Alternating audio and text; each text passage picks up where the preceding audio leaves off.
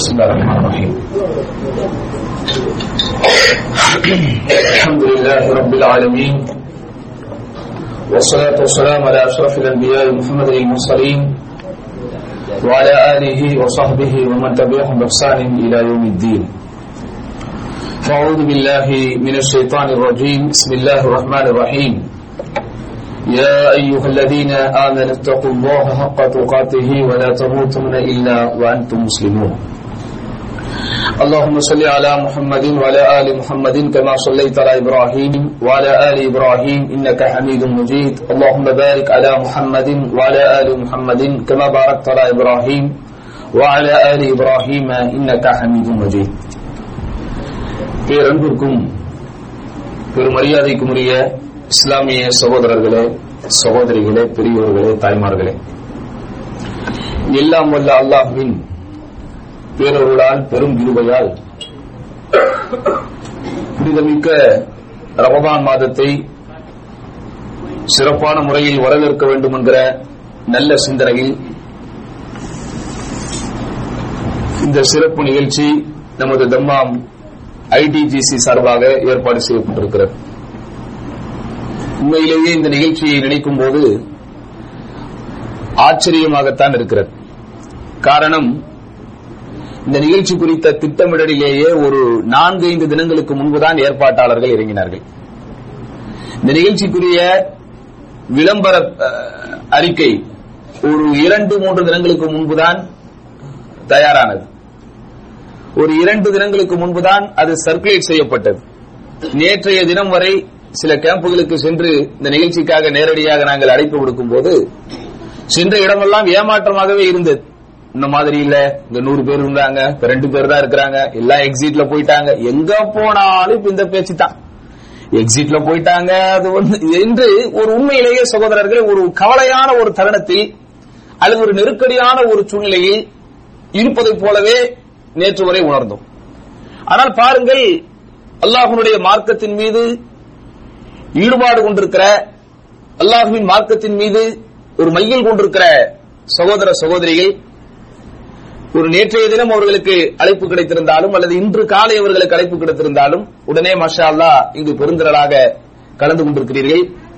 உண்மையிலேயே நீங்கள் வருவதற்கு காரணமாக யாரெல்லாம் இருந்தார்களோ அல்லாஹின் அருளுக்கு பிறகு அந்த ஏற்பாட்டாளர்களுக்கும் அந்த சகோதரர்களுக்கும் அல்லாஹ் உள்ளபடியே அருள் புரிய வேண்டும் என்கிற பிரார்த்தனையோடு எனது உரையை நான் துவக்கம் செய்கிறேன். இந்த நிகழ்ச்சியிற்குரிய விளம்பர அறிக்கையை நீங்கள் பார்த்திருக்கும் போது மூன்று தலைப்புகள் போடப்பட்டிருந்தது. ஒழுக்கவியலில் பொருளியலில் குடும்பவியலில். இதுல முதல்ல பொருளியலை போட்டுட்டோம். அதுக்கப்புறம் தான் இந்த ஒழுக்கவியலும் குடும்பவியலும். ஏன் இப்படி? ஏன் சொல்லுங்க? என்ன காரணம்? ஏன் முதல்ல பொருளியல்? நோட்டீஸ்ல முதல்ல பொருளியல் இல்ல முதல்ல ஒழுக்கவியல் இருந்துச்சு. ரெண்டாவது தான் பொருளியல் இருந்துச்சு. ஆனா ஏன் பொருளியல்னு முதல்ல பேசுறோம்? ஏன்? ஏன்னா அதுதான் முதல். அப்படிதானா? அதுவும் குறிப்பாக வெளிநாட்டில் இருக்கிற நம்மை பொறுத்த வரைக்கும் முழுக்க முழுக்க நம்ம எதுக்காக இங்க வந்திருக்கிறோம்? எதுக்காக வந்திருக்கோம்?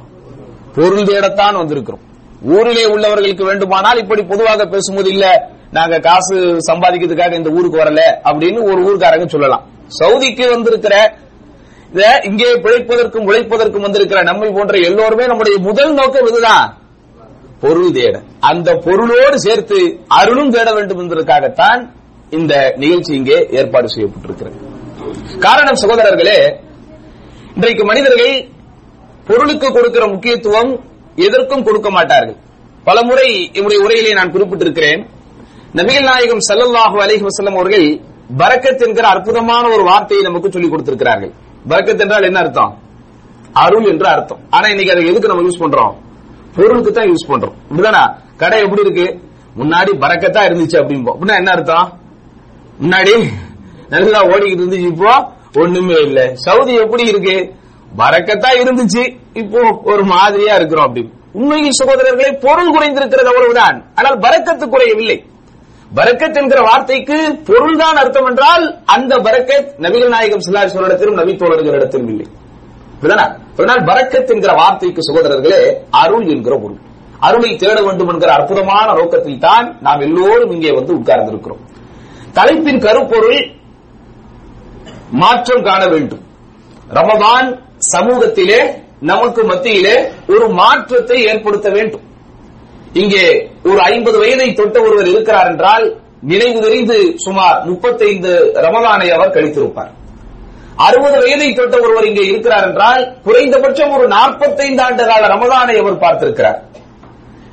இப்படி பத்து வருடங்கள் பதினைந்து வருடங்கள் இருபது வருடங்கள் இருபத்தைந்து வருடங்கள் முப்பது நாற்பது ஐம்பது அறுபது என்று பல வருட ரமதான்கள் நம்மை கடந்து விட்டது. என்ன மாற்றத்தை இதிலே நாம் பார்த்து விட்டோம்? ஒன்றும் இல்லை சகோதரர்களே ஒருவர் இங்கே இருக்கிறார். நான் அவரை கூப்பிட்டு பாய் சவுதிக்கு நீங்க வந்து எத்தனை வருஷம் ஆச்சுன்னு கேட்கிறேன். சொல்றார் நான் வந்து இருபது வருஷம் ஆச்சுங்கிறார்.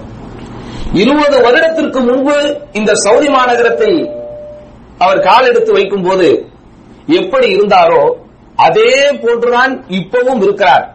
குறிப்பாக நான் வரும்போது உணவுக்கே எங்கள் வீட்டிலே எல்லோரும் கஷ்டப்பட்டிருந்தார்கள். இன்னும் கஷ்டப்பட்டுதான் இருக்கிறார்கள் என்று சொன்னார்.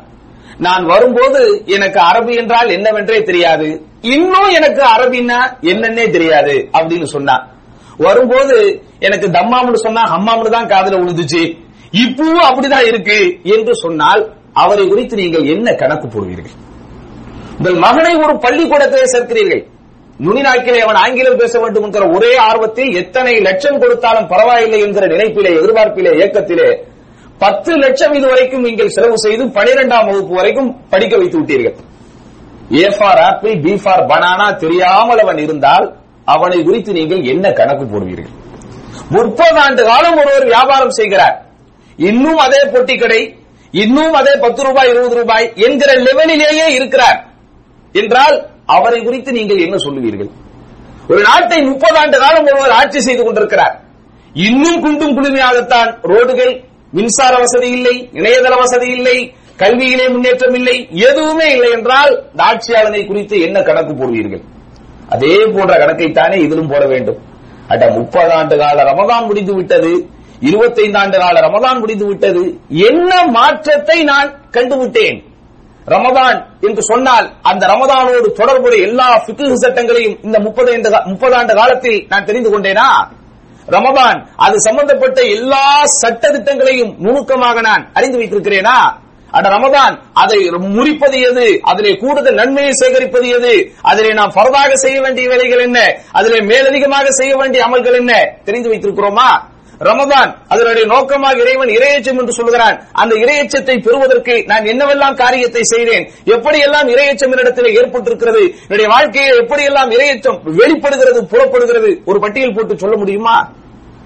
கவலை அல்லவா சகோதரர்களே இது நபிகள் நாயகம் சல்லல்லா அலிஸ்லாம் அற்புதமாக சொன்னார்கள் ரூப சாயிமின் லைச லஹு மின் சியா சியாமிஹி இல்ல சர் ரூப காயிமின் லைச லஹு மின் கியாமிஹி இல்ல சஹர் எத்தனையோ நோன்பாளிகள் அந்த நோன்பின் கணக்கு வெறுமனே பசியும் பட்டினியும் தான் இருக்கிறது. எத்தனையோ இரவு நேர வணக்கசாலிகள் அந்த வணக்கத்தின் கணக்கில் வெறுமனே களைப்பும் தவிப்பும் தான் இருக்கிறது. முப்பது நாட்கள் ஒரு நாள் அல்ல ரெண்டு நாள் அல்ல. சாதாரணமான ஒரு விஷயமே அல்ல இது. நமக்குத்தான் ரொம்ப சாதாரணமாக தெரிகிறதே தவிர முப்பது நாள் நம்முடைய டைமிங் மாறுகிறது. முப்பது நாள் நம்முடைய ஷெட்யூல் படியே மாறுகிறது. முப்பது நாள் நம்முடைய காலை உணவு மாறுகிறது. முப்பது நாள் மதிய உணவு என்றால் என்னவென்றே தெரியாமல் இருக்கிறோம். முப்பது நாள் உண்ணாமல் அதாவது உணவை பானத்தை எல்லாவற்றையும் தியாகம் செய்து வருடத்திலே ஒரு முப்பது நாள் செய்கிறோம் என்றால் இவ்வளவு பெரிய விஷயம் அது. ஆனால் இன்றைக்கு எப்படி இருக்கிறது? பத்தோடு பத்தோடு பதினொன்று அத்தோடு இது ஒன்று என்று சொல்வதை போல இன்றைக்கு நோன்பு ஓடிக்கொண்டிருக்கிறது. நோன்பு என்று சொன்னாலே நம் சிந்தனைக்கு வருவதெல்லாம் சகரும் இஃப்தாரும். ஒண்ணும் இல்லங்க. ஒருத்தர் அவங்க உங்ககிட்ட வரார் நோன்பு என்பதற்கு நீங்கள் டெபினேஷன் சொல்லுங்கள். என்ன சொல்ல முடியும் நம்மளால? நோன்பு அப்படின்னு கேட்கிறார். ஃபாஸ்டிங் சியாம் இந்த சியாம் என்கிற வார்த்தைக்கு வரைவிலக்கணம் என்ன? சஹர் இஃப்தார். இந்த ரெண்டு தவிர ஒன்றுமே தெரியாமல் தான் இன்னும் இருந்து கொண்டிருக்கிறோம். மாற்றம் வேண்டும். மாற்றம் ஒன்றுதான் ஒன்றுதான் உலகத்திலே மாறாதது. எத்தனை விஷயங்களிலே மாற்றங்கள் வந்திருக்கிறது? ஊரிலே எப்படி இருந்தோம்? இங்கே வந்து ஐந்தாண்டு காலத்தில் பத்தாண்டு காலங்களில் எவ்வளவு நாம் படித்துக் கொண்டோம் எவ்வளவு தெரிந்து கொண்டோம் எவ்வளவு தெளிந்து கொண்டோம் எவ்வளவு உணர்ந்து கொண்டோம் எவ்வளவு வளர்ந்து கொண்டோம் சகோதரர்களே. இவ்வாதத்திலும் அப்படித்தானே இருக்க வேண்டும்? மாற்றம் இல்லை என்றால் அந்த நோன்பை இறைவன் ஏற்றுக்கொள்வதே இல்லை. மாற்றம் இதை அல்லாஹ் எதை எதிர்பார்க்கிறானோ அந்த எதிர்பார்ப்பு பூர்த்தி செய்யவில்லை என்று சொன்னால் பூர்த்தியாகவில்லை என்றால் இந்த நோன்பை அல்லாஹ் அங்கீகரிப்பதில்லை. இன்றைக்கு எப்படி இருக்குது நம்முடைய நிலைமை? எல்லா விஷயத்திலும் இன்றைக்கு மனிதன் தலைகீழ் வாழ்ந்து கொண்டிருக்கிறோம். மாற்றம் இருக்கிறது.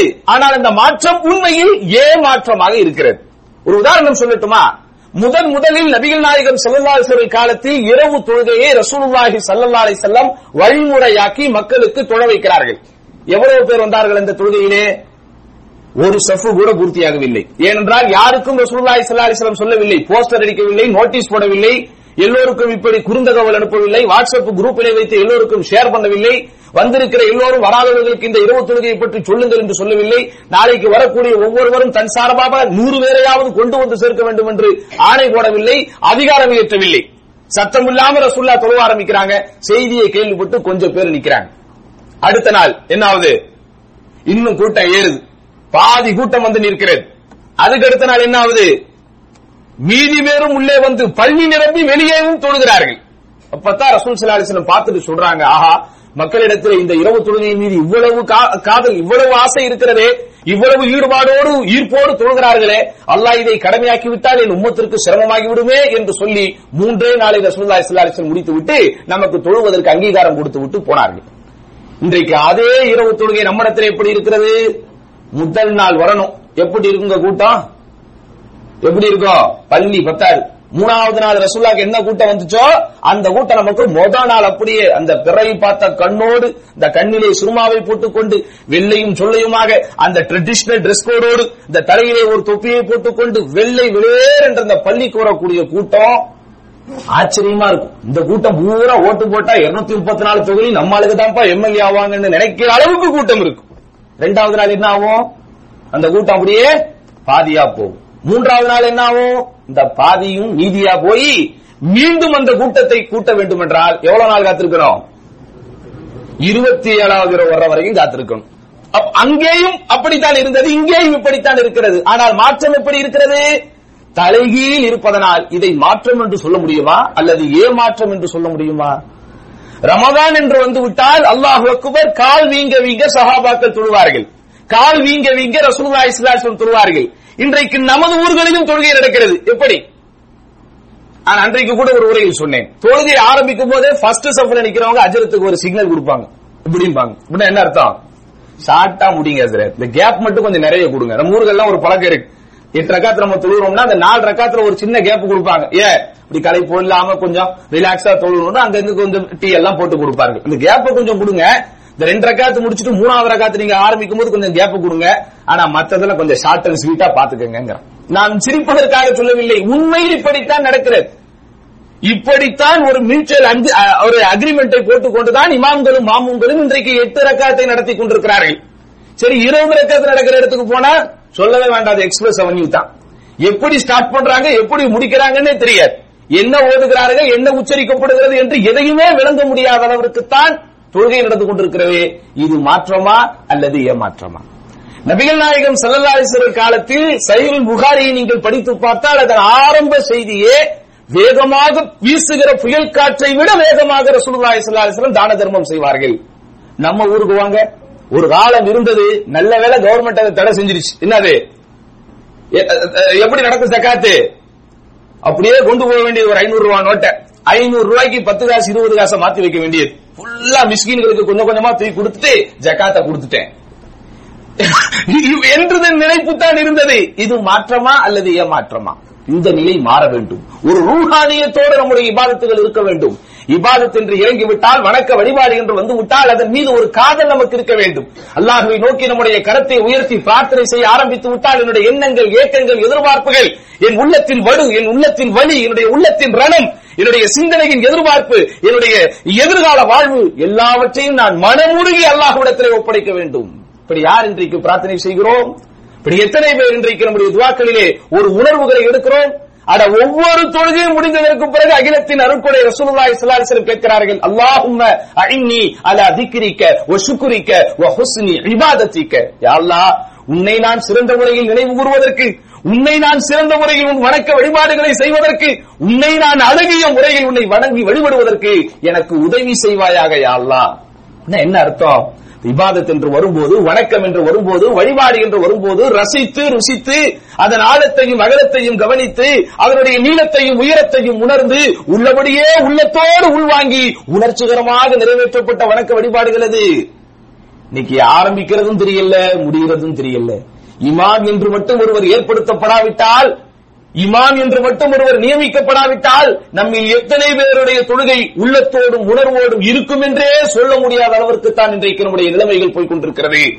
அருமை சகோதரர்களே வெறுமனே என்னுடைய உடல் உறுப்புகளால் நான் செய்கிற சரீரத்தின் வழிபாடுகளால் மட்டுமே அல்லாஹ் நம்முடைய இபாதத்துகளை வணக்க வழிபாடுகளை ஏற்றுக்கொள்வார் என்று நினைத்தால் அது நாம் தவறான நம்பிக்கையில் இருக்கிறோம் என்பதை புரிந்து கொள்ளுங்கள். இந்த இபாதத் ஒரு மாற்றத்தை ஏற்படுத்த வேண்டும். நபிகள் நாயகம் செல்லல்லாரை செல்லும் ஒருமுறை தோழர்களுக்கு மத்தியிலே அச்சதுரூன மணில் முஃபிலிஸ் அச்சதுரூன மணில் முஃபிலிஸ் வாழ்ந்து சீரழிந்தவன் யார் என்று உங்களுக்கு தெரியுமா? செல்வத்தோடும் செழிப்போடும் செல்வாக்கோடும் சொல்வாக்கோடும் பலத்தோடும் வளத்தோடும் நலத்தோடும் வாழ்ந்து கடைசியில் அவனுடைய வாழ்க்கை பரிதாபகரமாக முடிந்த ஒருவனை பற்றி உங்களுக்கு சொல்ல தெரியுமா? உடனே தோழர்கள் தோழர்கள் சொன்னார்கள் யாருக்கு தெரியுமா அல்லாவின் துதரே? மல்லா திருஹம லஹு வலா தீனார். யாரிடத்தில்? அவனுடைய கடைசி காலத்தில் தங்கமோ வெள்ளியோ பொன்னோ பொருளோ காசோ பணமோ இல்லையோ? அவன்தான் அல்லாவின் துதரே பரிதாபத்திற்குரியவன் என்று சொன்னார்கள். உடனே ரசூலுல்லாஹி சல்லா அலைஹி என்ன உதாரணம் சொன்னார்கள் தெரியுமா? அப்படி இல்ல தோழர்களே மறுமையில் வரும்போது தொழுகையை கொண்டு வருவான் நோன்பை கொண்டு வருவான் ஜக்காத்தை கொண்டு வருவான் ஹஜ்ஜை கொண்டு வருவான் ஏனைய வணக்க வழிபாடுகளை எல்லாம் கொண்டு வருவான். ஆனால் அத்தோடு அவன் வரும்போது சிலரை ஏசி இருப்பான் சிலரை பேசி இருப்பான் சிலரை தாக்கி இருப்பான் சிலரின் மானத்தோடு விளையாடி இருப்பான் சிலரோடு பொருளாதாரத்தை ஏமாற்றி இருப்பான். அப்படிப்பட்ட நிலையோடு அவன் வரும்போது இவனுடைய வணக்க வழிபாடுகள் எல்லாம் அவனிடத்திலே உருவப்பட்டு இவனால் பாதிக்கப்பட்டவர்களிடத்திலே கொண்டு சேர்க்கப்பட்டு இறுதியில் நரகத்தில் முகம் கும்புற போய் விழுவான். அவன் தான் இந்த உலகத்திலே வாழ்ந்து கெட்டவன் என்று சொன்னார்கள் ரசூலுல்லாஹி ஸல்லல்லாஹு யார பத்தி சொல்றாங்க? தொழாதவன் என்கிற கேட்டகிரியை பற்றி சொல்லா சொல்லவில்லை. நோன்பே வைக்காதவன் என்று சொல்லவில்லை. அட நோன்பு வைத்தவன். ஆனால் அந்த நோன்பு எப்படி இருக்க வேண்டுமோ அப்படி அவனிடத்திலே இல்லை. அட தொழுதவன் சஜிதா செய்தவன் ருக்கு செய்தவன் தன் வாழ்வின் பெரும்பகுதியை வணக்க வழிபாட்டிலே கழித்தவன். ஆனால் எப்படிப்பட்ட ஒரு உணர்வோடு உள்ள உணர்வோடு அந்த விவாதத்துகள் இருக்க வேண்டுமோ அப்படி இல்லாதவன் என்று நபிகள் நாயகம் சிலாலிசிலம் எச்சரிக்கை செய்தார்களே. அதையே இந்த நோன்போடு கொஞ்சம் நான் குட்டி பார்க்க கடமைப்பட்டிருக்கிறோம். காரணம் அல்லாஹ் ஒவ்வொரு இபாதத்தையும் அப்படித்தான் வைத்திருக்கிறான். வெறுமனே உங்கள் உறுப்புகள் தியாகித்திருப்பதனால் வெறுமனே உங்களுடைய உணர்வுகளை நீங்கள் கட்டுப்படுத்துவதனால் என்ன லாபம் இருக்கிறது அல்லாஹுவிற்கு?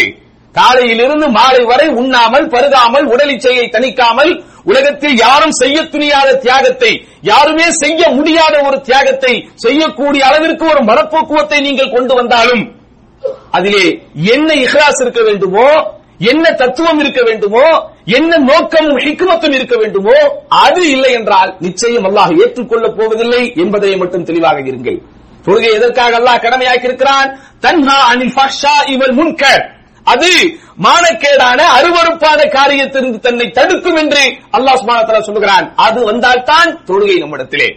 நோன்பை எதற்காக கடமையாக்கி இருக்கிறான் லல்லக்கும் அந்த நோன்பு உங்களுக்கு இரையச்சத்தை ஏற்படுத்த வேண்டும். இரையச்சம் ஏற்பட்டால் தான் அந்த நோன்பு அல்லாஹ்வினால் ஏற்றுக்கொள்ளப்பட்டது. ஜக்காத்து எதற்கு கடமையாக்கி இருக்கிறான் ஹுத் மின் அம்வாலிஹிம் சதகத்தன் துத்தஹிருஹும். அந்த சதக்கா அந்த தான தர்மம் அவர்களை தூய்மைப்படுத்த வேண்டும். தூய்மைப்படுத்தப்பட்டால் தான் அந்த சதக்காவிற்கு அல்லாஹ்விடத்திலே மரியாதை. ஹஜ்ஜி எதற்காக அல்லாஹ் கடமையாக்கி இருக்கிறான்? அவனுடைய அருளை அவனுடைய அந்த திருப்பொருத்தத்தை பெற வேண்டும். ஃபலா ரஃபஸ வலா ஃபுசூக வலா ஜிதால ஃபில் ஹஜ். நீங்கள் நியத்து வைத்து விட்டால் பாவம் செய்யக்கூடாது பரிகசிக்க கூடாது கெட்ட வார்த்தைகள் பேசக்கூடாது அநாகரிகமாக நடக்கக்கூடாது. அப்படி நடந்தால் தான் அவனுடைய ஹஜ். எப்படி இருக்க முடியும் முழுக்க முழுக்க நம்முடைய சிந்தனைகள் மார்க்கத்திலேயே இருக்க வேண்டும் சகோதரர்களே. இதுக்கு என்ன ஆட்சி நிலைமை? இதுக்கு எப்படி மனிதர்களுடைய மனநிலை இருக்கிறது? எந்த இடத்தில் முழுக்க முழுக்க உலகம் மட்டுமே பேசப்படுமோ அங்கே போய் மார்க்கத்தை எதிர்பார்க்கிறோம். எந்த இடத்தில் மார்க்கம் மட்டுமே பேசப்பட வேண்டுமோ அங்கே போய் உலகத்தை எதிர்பார்க்கிறோம். உதாரணமாக நூறு மோழி நமக்கு முன்பாக அழகாக பேசினார். அவருடைய உரையில் அவர் குறிப்பிட்டதை நீங்கள் ஆழமாக கவனித்தால் தெரியும். வெறுமனே பயானாக மார்க்கத்தில் உள்ள செய்திகளை மட்டும் சொல்லவில்லை. எங்கெல்லாம் போனார் அவரு? காயல்பட்டினத்துல இருந்து கேரோ வரைக்கும் போனார். போனாரா இல்லையா? ஆன்லைன் பிசினஸ்ல ஆரம்பிச்சு எல்லா பிசினஸையும் ஒரு ரவுண்ட் அடிச்சார். இந்தோனேசியா சீனா சைனா ஜப்பான் பல நாடுகளை சொன்னார். ஏன் அப்படி சொல்லுகிறார்? என்றால் இன்றைக்கு மனிதர்களின் எதிர்பார்ப்பு மார்க்கமே பேசினாலும் கொஞ்சம் உலக செய்திகள் இருக்க வேண்டும். இல்லன்னா நம்ம என்ன சொல்லிடுறோம்? என்ன உஸ்தாது ட்ரையா இருக்கு ஸ்பீச்சுங்கிறோம் சரி பள்ளிக்கூடத்துல கொண்டு போய் பசங்களை சேர்க்கிறோம். கான்வென்ட் பார்த்து சேர்க்கிறோம். அங்க நம்ம என்ன எதிர்பார்க்கிறோம்? கான்வென்ட்ல சேர்த்தோம் ஆனா ஒழுக்கமே இல்ல. மார்க்கமே இல்லைங்கிறோம். தவறல்ல எதிர்பார்ப்ப தவறல் இன்றைக்கு மனிதர்களின் மனோநிலை அப்படித்தான் இருக்கிறது. ஆனால் சகாபாக்கள் எப்படி இருந்தார்கள் தெரியுமா? எந்த விஷயத்தில் உலகம் மட்டுமே நினைத்து பார்க்கப்பட முடியுமோ அந்த இடத்திலே கூட மார்க்கத்தை அவர்கள் நினைத்து பார்த்தார்கள். ஒன்றுமில்லை. ஒரு சின்ன உதாரணம். நோம்போடு தொடர்புடையது. அனசிபின் மாலிக் ரவி அவர்கள் அறிவிக்கிறார்கள்.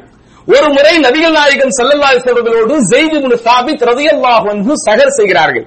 சகர் செய்து முடிந்ததற்கு பிறகு தொழுகைக்கு போகிறார்கள். தொழுகை முடிந்ததற்கு பிறகு மக்களாகிய நாங்கள் அனசிபின் மாலிக் அவர்களிடத்திலே கேட்டோம். அனசிபின் மாலிக் அவர்களே இருவரும் சகர் செய்து விட்டு தொழுகைக்கு போனார்களே அந்த தொழுகைக்கும் அந்த சகருக்கும் இடைப்பட்ட நேரம் எவ்வளவு இருந்தது? இது கேள்வி. இந்த கேள்விக்கு பதில் எப்படி சொல்லியிருக்கலாம்? நாம இருந்தால் எப்படி சொல்லியிருப்போம்? ஒரு ரெண்டு பிளேட் முடிக்கிற வரைக்கும் அப்படி சொல்லியிருக்கலாம். அல்லது ஒரு நாலு ரொட்டியை சாப்பிட்டு முடிக்கிற வரைக்கும் அப்படி சொல்லியிருக்கலாம். அல்லது ஒரு நாலு ரோட நம்ம கிராஸ் பண்ணா எவ்வளவு நேரம் ஆகுமோ அப்படி சொல்லியிருக்கலாம். அல்லது இப்போது ஒரு பத்து நிமிஷம் பதினைந்து நிமிடம் என்று நேரத்தை சொல்லியிருக்கலாம். ஆனால் அவர்களின் சிந்தனை எப்படி இருந்தது? அந்த இரண்டிற்கும் இடைப்பட்ட நேரம் ஐம்பது குரான் வசனங்கள் ஓதினால் எவ்வளவு நேரமோ அவ்வளவாக இருந்தது. விஷயம் புரிகிறதா? அட அவங்க கேட்டது டைம் நேரம். அந்த நேரத்தை பற்றி சொல்லும் போது கூட அதற்கு அவர்கள் தேர்ந்தெடுத்த உதாரணத்தை பாருங்கள். இதுதான் மார்க்கம். எவ்வளவு அற்புதமான உதாரணம் இது? பொதுவாகவே அரபுகள் குறிப்பாக ரசூல்லாவுடைய காலத்தில் அவர்கள் நேரத்தை பற்றி சொல்லும் போது அர்பழினையும் நாற்பது தினங்கள் நான்கு தினங்கள் ஏழு எழுபது அல்லது மக்காவிலிருந்து ஹவரமூத் வரை ஹவரமூத்திலிருந்து ஹிஜாஸ் வரை என்று அவர்கள் சொல்லி பழகியவர்கள். அப்படி சொல்லி பழகிய சமூகத்திடத்திலே கூட அந்த நோன்பவர்கள் சகர் செய்து முடித்து தொழுகைக்கு போவதற்கு வரைக்கும் இடைப்பட்ட நேரம் எவ்வளவு இருந்தது என்று கேட்கும் போது இந்த தோழர் சொன்ன உதாரணத்தை கவனியுங்கள். ஐம்பது வசனங்களை ஒருவர் ஓதினால் எவ்வளவு நேரம் ஆகுமோ அவ்வளவு நேரம் அந்த இடைப்பட்ட நேரத்திற்கு இருந்தது. இப்படித்தாங்க நம்முடைய சிந்தனை இருக்கணும். இஸ்லாமியசேஷன். எங்கு போனாலும் மார்க்கம் நம்முடைய சிந்தனைக்கு வர வேண்டும். எங்கு போனாலும் அதை மார்க்கமாக பார்க்க வேண்டும். சாதாரண ஒரு மார்க்கத்திலே பிறந்து விட்டோமா? சாதாரண மனிதர்களால் இயற்றப்பட்ட ஒரு மார்க்கத்திலே பிறந்து விட்டோமா?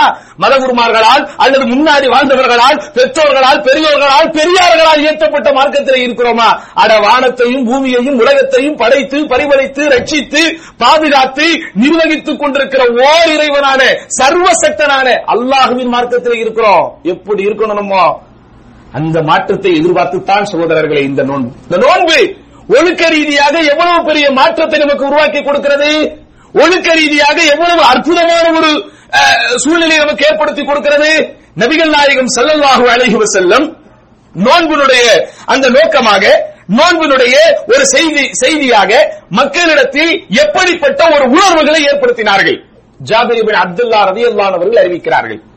ஒருவன் ஒழுக்க ரீதியாக இந்த நோன்பிலை பெறக்கூடிய பயிற்சி எப்படி என்பதை அனுபவித்து மக்களுக்கு சொல்கிறார்கள்.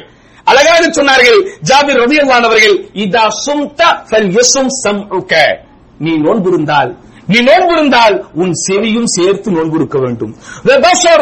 உன்னுடைய பார்வையும் சேர்ந்து நோன்பிருக்க வேண்டும். உன்னுடைய நாவும் நோன்பிருக்க வேண்டும். வயிறு இருப்பதல்ல நோன்பு. பட்டினி கிடப்பதல்ல நோன்பு சகோதரா. உன் தொண்டையில் தண்ணீர் நினைக்காமல் தாகத்தோடு இருக்கிறாயே அது மட்டுமல்ல நோன்பு. நீ நோன்பு இருந்தால் உன்னுடைய காதும் உன்னுடைய கண்ணும் உன்னுடைய நாமும் நோன்பு இருக்க வேண்டும். இப்படி எத்தனை பேர் நோன்பை கழித்திருக்கிறோம்? இப்படி எத்தனை பேருடைய நோன்பு கழிகிறது? நோன்பு காலம் முழுவதும் இந்த காதால் கெட்ட செய்திகளையே நான் கேட்டதில்லை என்று யாராவது சொல்ல முடியுமா? நோன்பு காலம் முழுவதும் இந்த கண்ணால் கெட்டவைகளை நான் பார்க்கவே இல்லை என்று யாராவது சொல்ல முடியுமா? இந்த நோன்பு காலத்தில் என்னுடைய நாவால் கெட்ட செய்திகளை நான் பேசவில்லை. யாரையும் பரிகசிக்கவில்லை. யாரையும் கிண்டல் செய்யவில்லை. யாரையும் கேலி செய்யவில்லை. யாரோடும் பொய்யுரைக்கவில்லை யாரோடும் நான் ஆபாசமாக பேசவில்லை என்று சொல்ல முடியுமா? எங்க சதக்கத்துல் ஃபித்ர் என்கிற கடமையே ரசூலுல்லாஹ் எதுக்குங்க கொண்டு வந்தாங்க? இந்த நோன்பு என்பது ஒரு மனிதனை பதப்படுத்தி பண்படுத்தி பக்குவப்படுத்தி பரிசுத்தப்படுத்தி அவனை ஒரு அற்புதமான சூழ்நிலைக்கு கொண்டு வருவது. அப்படிப்பட்ட ஒரு சூழ்நிலையிலும் அவனை அறிந்தோ அறியாமலோ தெரிந்தோ தெரியாமலோ ஏதேனும் சிறு குறு பிழைகளை செய்திருந்தால் அந்த பிழைகள் கூட மன்னிக்கப்பட்டு அல்லாஹ் கிட்ட போகும்போது பர்ஃபெக்டா போனோம். அதனால் அந்த சிறு குறு பிழைகள் கூட மன்னிக்கப்படுவதற்கு காரணமாக இருக்கிற இந்த தான தர்மத்தை பெருநாள் தர்மத்தை கொடுத்து விடுங்கள் என்று சொன்னார்கள் சுல்லா இஸ்லாசன் எவ்வளவு தூய்மையாக இந்த நோன்பு நம்மிடத்திலே போக வேண்டும்? எவ்வளவு தூய்மையாக இந்த நோன்பை நாம் பார்க்க வேண்டும்? எவ்வளவு தூய்மையாக இந்த நோன்பு நம்மை விட்டு போக வேண்டும்? அருமை சகோதரர்களே தெளிவாக தெரிந்து கொள்ளுங்கள். இந்த நோன்பு சகலவித சௌபாக்கியங்களை நமக்கு தருகிறது. சகலவித ஒழுக்க பயிற்சிகளை நமக்கு தருகிறது. உலகத்தில் அல்லாஹுவால் கடமையாக்கப்பட்ட எல்லா இபாதத்துகளை விடவும் அது அற்புதமான ஒரு இஹ்லாசை ஏற்படுத்துவது இந்த நோன்பு.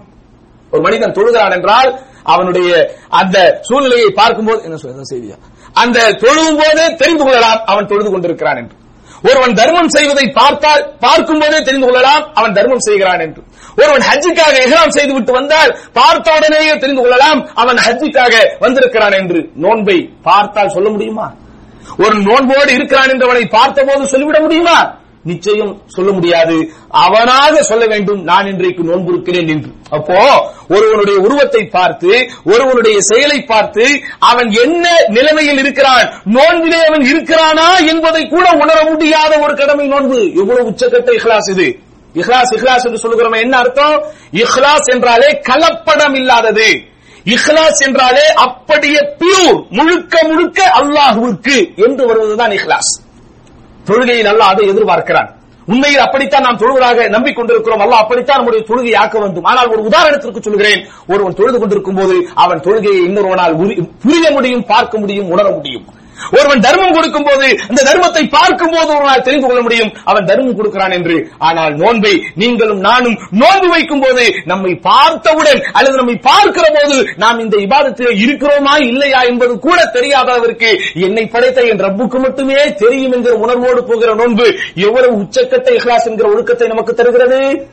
அதனால் தான் அல்லாஹ் சுப்ஹானஹு வ தஆலா ஹதீஸுல் குதுசியிலே சொல்கிறான் அஸ்ஸௌமு லீ அன அஜிஸி பிஹி. நோன்பு எனக்குரியது இந்த நோன்புக்குரிய கூலியை நானே தருகிறேன் என்று. இன்றைக்காவது யோசித்து பார்த்தீர்களா இந்த செய்தியின் ஆழம் என்னவென்று? அப்படியானால் தொழுகைக்குரிய கூலியை யார் தருவது? ஜக்காத்துக்குரிய கூலியை யார் தருவது?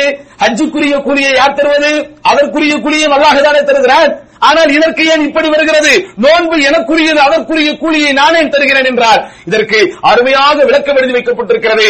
அதாவது தொழுகை முதல் ஏனைய எல்லா வணக்க வழிபாடுகளையும் அதனுடைய நன்மைகளை ரெக்கார்டு செய்வதற்கு அதனுடைய நன்மைகளை கணக்கிட்டு கூலியை தருவதற்கு அல்லாஹ் மலக்குமார்களை படிக்கிறான் நியமிக்கிறான். ஆனால் நோன்பிற்குரிய கூலிகளை தருவதற்கு தானே களத்தில் இறங்கி அல்லாஹ் கூலியை தருகிறான் என்பதாக விளக்கம் சொல்லப்படுகிறது என்றால் எவ்வளவு அதி அற்புதமான உச்சக்கட்ட இஹ்லாசை இந்த நோன்பு நமக்கு தருகிறது. இதுதான் ஒழுக்க ரீதியாக ரமதான் ஏற்படுத்தக்கூடிய மாற்றத்தில் மிக மிக மேலானது. அடுத்த அருமை சகோதரர்களே ஒழுக்கத்திலே மிக மிக முக்கியமானது ஒரு மனிதனுக்கு தேவைப்படக்கூடாது. அவனுடைய வாழ்விலே முன்னேற்றத்தை அவனுக்கு வாய்ப்பாகி தரக்கூடியது. அவனுடைய வாழ்வின் வளர்ச்சிக்கும் மலர்ச்சிக்கும் எழுச்சிக்கும் மீழ்ச்சிக்கும் ஒரு காரணமாக அமைவது பொறுமை. பொறுமையா இருந்து எத்தனையோ பேர் பல சாதனைகளை சாதித்திருக்கிறார்கள். பொறுமையை இழந்ததனால் எத்தனையோ பேர் தனக்கு வந்த பல வளங்களை இழந்திருக்கிறார்கள். பொறுமை என்கிற குணத்தை கொண்டு எவ்வளவோ பெரிய பெரிய வெற்றி வாகையை பலர் சூடியிருக்கிறார்கள். பொறுமையை இழந்த காரணத்தினால் எத்தனையோ தோல்விக்கு பலர் ஆளாகி இருக்கிறார்கள் அந்த பொறுமையை இந்த நோன்பு எவ்வளவு அற்புதமாக நமக்கு தருகிறது? எவ்வளவு அதி அற்புதமாக நமக்கு தருகிறது? சகிப்புத்தன்மையை தருகிறது? பணிவை தருகிறது? பிறரை மன்னிக்கிற குணத்தை தருகிறது? நபிகள் நாயகம் செல்லாசிறது சொன்னார்கள் நோன்பு காலத்திலே நீங்கள் இருக்கிற போது இன் அஹதும் அவ் காத்தலஹு. யாராவது அவரிடத்திலே சண்டையிட்டாலோ திட்டி தீர்த்தாலோ ஏசினாலோ பேசினாலோ ஃபல் யகுல் இன்னி சாயிமுன். நான் நோன்பாளி என்று சொல்லட்டும். எவ்வளவு அற்புதமான பயிற்சி இது. ஒரு மாசங்க உங்களை யார் டார்ச்சர் பண்ணாலும் நீங்கள் திருப்பி டார்ச்சர் பண்ணக்கூடாது. யார் உங்களை ஏசினாலும் நீங்கள் திருப்பி ஏசக்கூடாது. யார் உங்களை கோபப்படுத்தினாலும் திருப்பி நீங்கள் கோபப்படக்கூடாது. யார் உங்களை ஆத்திரமூட்டினாலும் திரும்பவும் நீங்கள் ஆத்திரப்படக்கூடாது. பொதுவாக திருமறை குரான் என்ன சொல்கிறது உங்கள் மீது ஒருவர் வரம்பு மீறினால் அவர் வரம்பு மீறுகிற அதே அளவு நீங்களும் மீறிக்கொள்ளலாம் என்கிற பொது அனுமதியை திருமறை திருக்குர்ஆன் தந்திருந்தாலும் கூட நோன்பு காலத்தில் அந்த அனுமதியை கூட பாவிக்காமல் பயன்படுத்தாமல் ஒருவன் உச்சக்கட்டமாக ஒரு ஒழுக்கவியலுக்கு தன்னை தயார்படுத்திக் கொள்வதற்கு இப்படி உச்சக்கட்டமான ஒரு முக்தியை அவன் அடைவதற்கு ஆக உச்சக்கட்டமான ஒரு பக்குவத்தின் பரவசத்தை அவன் அடைவதற்கு நபிகள் நாயகம் சொல்கிறார்கள் அட உன்னை ஒருத்தன் திட்டவே வந்தாலும் உன்னை ஒருவன் தாக்கவே செய்தாலும் உன்னை ஒருவன் ஆச்சரியமே ஊட்டினாலும் இன்னி சாயிமுன் தான் நோன்பாளி என்று சொல்லட்டும் என்று சொன்னார்களே. எவ்வளவு பெரிய பயிற்சி இது. இந்த பயிற்சியை வேறு காலத்திலே நினைத்து பார்க்க முடியுமா? இந்த பயிற்சியை வேறு காலத்திலே நம்மால் அஹ், நம்முடைய வாழ்விலை கடைபிடிக்க முடியுமா? எவ்வளவு அற்புதமான பயிற்சிங்க? அட இந்த நோன்பு நமக்கு வெட்க உணர்வை தருகிறது. ஒரு மனிதனுடைய வாழ்வில் பேணுதலை அவனுக்கு தருவது வெட்கம். ஒரு மனிதனுடைய வாழ்வில் வாழ்வில் அவனுக்கு ஒரு பக்குவத்தை பண்பாட்டை தருவது ஒரு வெட்கம். அந்த வெட்க உணர்வை இந்த நோன்பு நமக்கு ஏற்படுத்துகிறது. நபிகள் நாயகம் சொன்னார்கள் இதற்கான யோம் சோம் யஹதுக்கும் உங்களில் ஒருவர் நோன்பு வைத்திருக்கும் நிலையிலே நோன்பு காலத்திலே இருக்கிற போது அவன் கூக்குரல் போட்டு கூச்சலிட்டு சண்டை போட வேண்டாம். அவன் ஆபாசமாக நடந்து கொள்ள வேண்டாம். சொன்னார்கள். ஏர்போர்ஸ் ஏர்போர்ஸ் என்று சொன்னால் வெட்க உணர்வுக்கு முரண்பட்டது ஒரு மனிதனிடத்தில் இறைவன் ஏற்படுத்தியிருக்கிற இயற்கையான ஒரு லஜ்ஜை இருக்கிறது. அந்த வாஞ்சையான குணத்திற்கு முரண்பட்டதுதான் இந்த ரெஃபஸ். இந்த ரஃபஸை நோன்பு மாதம் முழுவதும் நாம் செய்யாமல் இருக்கிறோம். ஆபாசத்தின் பக்கம் போகாமல் இருக்கிறோம். டிவி முழுமையாக மூடி வைக்கப்படுகிறது. எந்த விதமான அருவறுப்பான காரியங்களிலும் ஈடுபடாமல் இருக்கிறோம். காலையில் இருந்து மாலை வரை புகை பிடிக்கிற பழக்கம் உள்ளவர்கள் கூட புகை பிடிக்காமல் இருக்கிறார்கள். இருக்கிறாங்களா இல்லையா? இஃப்தார் பண்ண உடனே ஒரு கேப்ல டக்குன்னு வெளியே போயிட்டு வருவார். பாத்திருக்கீங்களா இங்க அப்படி இருக்காதுன்னு நினைக்கிறேன். பொதுவா நம்ம ஊர்கள்ல அவருக்கு வந்து பசியே எடுக்குமா என்னன்னு தெரியாது. தண்ணி குடிச்சிட்டு பேரிச்சம்பழத்தை சாப்பிட்ட உடனே ஒரு நிமிஷம் அப்படின்ட்டு போவார். எங்கேயா போவார்னா ஊதிட்டு வர்றது. காலை எத்தனை எவ்வளவு நம்ம பதினாலு மணி நேரம் பொறுக்க முடிகிறது? அப்ப இதுல வந்து ஒரு விஷயம் பொய்யாகிறது. எது? அவர் செயின் ஸ்மோக்கர் அவர் அவரால் ஸ்மோக் பண்ணாமே இருக்க முடியாது. அவரால் அந்த- அந்த புகைப்பழக்கத்துல இருந்து அவரால் விடுபடவே முடியாது. பொய். எப்படி விடுபட்டாப்போ காலையிலிருந்து மாலை வரைக்கும் எப்படி அவனால் இருக்க முடிந்தது? அதுதான் நான் சொன்னேன். நோன்பு அற்புதமான பயிற்சியை நமக்கு தருகிறது. நோன்பு அதி அற்புதமான ஒரு ஒழுக்கவியல் பயிற்சியை நமக்கு தருகிறது. புகைப்பிடிப்பவன் புகையை மறக்கிறான். சினிமா பார்ப்பவன் சினிமாவை மறக்கிறான். கெட்ட வார்த்தை பேசுபவன் கெட்ட வார்த்தையை கெட்ட வார்த்தைகளை மறக்கிறான். எவ்வளவு பயிற்சிங்க? அப்ப இப்படிப்பட்ட ஒரு ஒழுக்கமான பயிற்சியை இந்த நோன்பு நமக்கு தருகிறது. எல்லாவற்றுக்கும் மேலாக இந்த நோன்பு ஒழுக்கவியல் ரீதியாக நம்மை பக்குவப்படுத்த பண்படுத்த பதப்படுத்த நெறிப்படுத்த முறைப்படுத்த உண்மையை நமக்கு உணர வைக்கிறது. இதை நபி ஸல்லல்லாஹு அலைஹி வஸல்லம் அவர்கள் ஒரு நிபந்தனையாக சொன்னார்கள் மன்லம் யதா قول الزور والعمل به فليس لله حاجة في أن يدع طعامه وشرابه உங்களில் யார் உங்களில் யார் பொய்யான பேச்சையும் பொய்யான செயலையும் விட்டுவிடவில்லையோ அவர் அவர் அவர் உண்ணாமல் இருப்பதனாலோ பருகாமல் இருப்பதனாலோ அல்லாஹ்விற்கு எந்த தேவையும் இல்லை ரொம்ப முக்கியமானது சகோதரர்களே ரொம்ப முக்கியமானது. காலையில் இருந்து மாலை வரை பட்டினி கிடந்து விட்டால் முடிந்தது டைரக்டாக ரையானுக்கு போய்விடலாம் என்றெல்லாம் நினைத்து விடாதீர்கள். சும்மா கிடையாது. ரையான் என்பது சாதாரணமானதல்ல. அதற்காக நாம் மிகப்பெரிய பக்குவத்திற்கு நம்மை தயார்படுத்திக் கொள்ள வேண்டும். மிகப்பெரிய தியாக உணர்வுக்கு நம்மை தயார்படுத்திக் கொள்ள வேண்டும். இறையச்சத்தின் அந்த முக்தியை அந்த பக்தியை நாம் பெற வேண்டும். நம்முடைய வாழ்வின் எண்ணம் எல்லாமே இறையச்சத்தோடு தொடர்புடையதாக இருக்க வேண்டும். நம்முடைய இதயத்தை இயக்குகிற இயந்திரமாக அந்த இறையச்சம் அமைய வேண்டும். அப்பொழுதுதான் ரையான் சும்மா நம்ம தொழுகிறதுனால நோன்பு வைக்கிறதுனால நன்மை கிடைத்து விடும் என்று நினைத்து விடாதீர்கள். பெருமானார் செல்லல்லாறு செல்ல இருக்கிற ஒரு சபையில் நபிகள் நாயகம் செல்லாறு செல்ல இருக்கிற சபையில் ஒரு பெண்மணி குறித்து பேசப்படுகிறது. இன்ன ஃபுலானத்தின் துத்கருமின் கஃபரத்தி சலாத்திஹா வ சியாமிஹா வ சதகத்திஹா அல்லாஹ்வுடைய தூதரே இதோ ஒரு பெண் இருக்கிறாள். அவள் அதிகமான தொழுகை அதிகமான நோன்பு அதிகமான தான தர்மம். ஆனால் ஆனாலும் அந்த பெண் எப்போதும் தன் அண்டை வீட்டுக்காரர்களை தன் நாவால் நோவினைப்படுத்திக் கொண்டிருக்கிறாள். இது ரொம்ப சர்வ சாதாரணமாக இன்றைக்கு நம்முடைய வாழ்விலே நிறைவேறக்கூடிய விஷயம். அண்டை வீட்டுக்காரன் என்று நினைத்தால் வெறுமனே பக்கத்து கதவில இருப்போம்னு நினைத்து விடாதீர்கள். உங்கள் பக்கத்து பெட்டிலே படுப்போம் உங்களுக்கு அண்டை வீட்டுக்காரன் தான். ஆமா இன்னைக்கு நிறைய பேர் அண்டை வீட்டுக்காரன் என்ன நம்ம நினைக்கிறோம்? பக்கத்து டோருங்கிறோம் அவன் தான் யாருன்னு நமக்கு தெரியறது இல்லையே இன்றைக்கு இந்த உலகத்திலே பிளாட் சிஸ்டம் வந்ததோ அன்றிருந்து நமக்கு பக்கத்து வீட்டுக்காரன் யாரென்றே தெரியாமல் தான் வாழ்ந்து கொண்டிருக்கோம். சென்னை போன்ற பெருநகரங்களில் பக்கத்து வீட்டுக்காரர்கள் ஒரு ஜீவன் வசிக்கிறதா இல்லையா என்று கூட தெரியாது. சில பேர் சில செய்திகளிலே படித்திருக்கிறோம் அவர்கள் குடும்பத்திலே நடைபெற்ற தகராறின் காரணத்தினாலோ ஏனைய பிரச்சனைகளின் காரணத்தினாலோ அவன் தன்னைத்தானே மாய்த்துக் கொண்டாலும் தன்னைத்தானே அவன் சாகடித்துக் கொண்டாலும் அவன் செற்று போய் அவன் பிணமாகி அந்த துர்நாற்றம் வீசித்தான் இங்கே ஒரு பிணமே விழுந்திருக்கிறது என்கிற செய்தியை தெரிகிறதே தவிர பக்கத்துல யார் இருக்கிறா? வந்தானா போனானா சாப்பிட்டானா என்று யோசிக்கிற அல்லது ஒரு மனிதநேயத்தோடு நடந்து கொள்கிற பண்பு இன்றைக்கு யாரிடத்திலும் இல்லை. அதே போன்றுதான் இன்றைக்கு கொடுமையிலும் கொடுமை ஒரு அறையில் வாழ்ந்து கொண்டிருக்கிற சில பேரிடத்தில் இருக்கிறது. ஒரு அறையில் இருப்பார்கள். பெட் ஸ்பேஸை அவர்கள் ஷேர் செய்து கொள்வார்கள். தங்களுடைய அந்த ஒரு இடத்திலே நாலு பேர் ஐந்து பேர் இருப்பார்கள். ஆனால் நாளன்னைக்கும் சண்டை. பொழுது அன்னைக்கும் சண்டை. அவன் உள்ள இருந்தாலே இவன் உள்ள போய் பயப்படுறான் அவன் வெளியே அவன் உள்ள இருந்தா இவன் உள்ள வர பயப்படுறான். நிறைய பேர் விலக்கணைத்ததற்கு பிறகு இரவுக்கு பிறகுதான் சந்திக்கவே செய்கிறார்கள். காலை ஆனவுடன் சத்தம் இல்லாமல் சந்தைக்கு போய் விடுகிறார்கள். இப்படித்தான் இன்னைக்கு நிலைமை இருக்கு.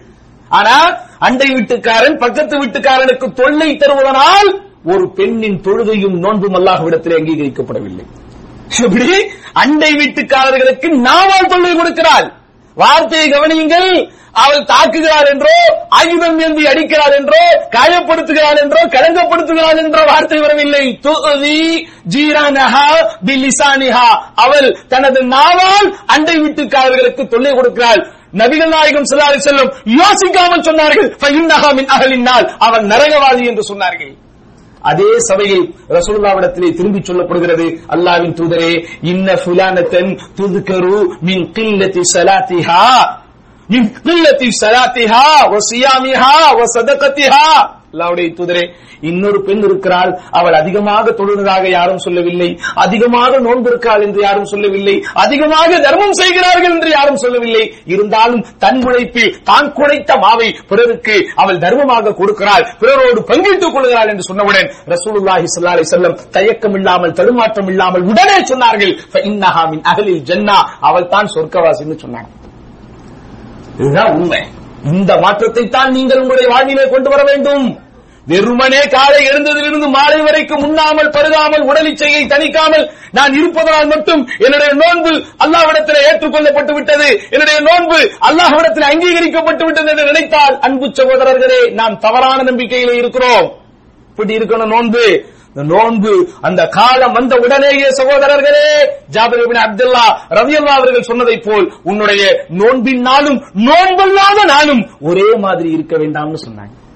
இப்படி உன்னுடைய நோன்பின் தினமும் உன் நோன்பல்லாத தினமும் ஒரே மாதிரி இருக்க வேண்டாம்.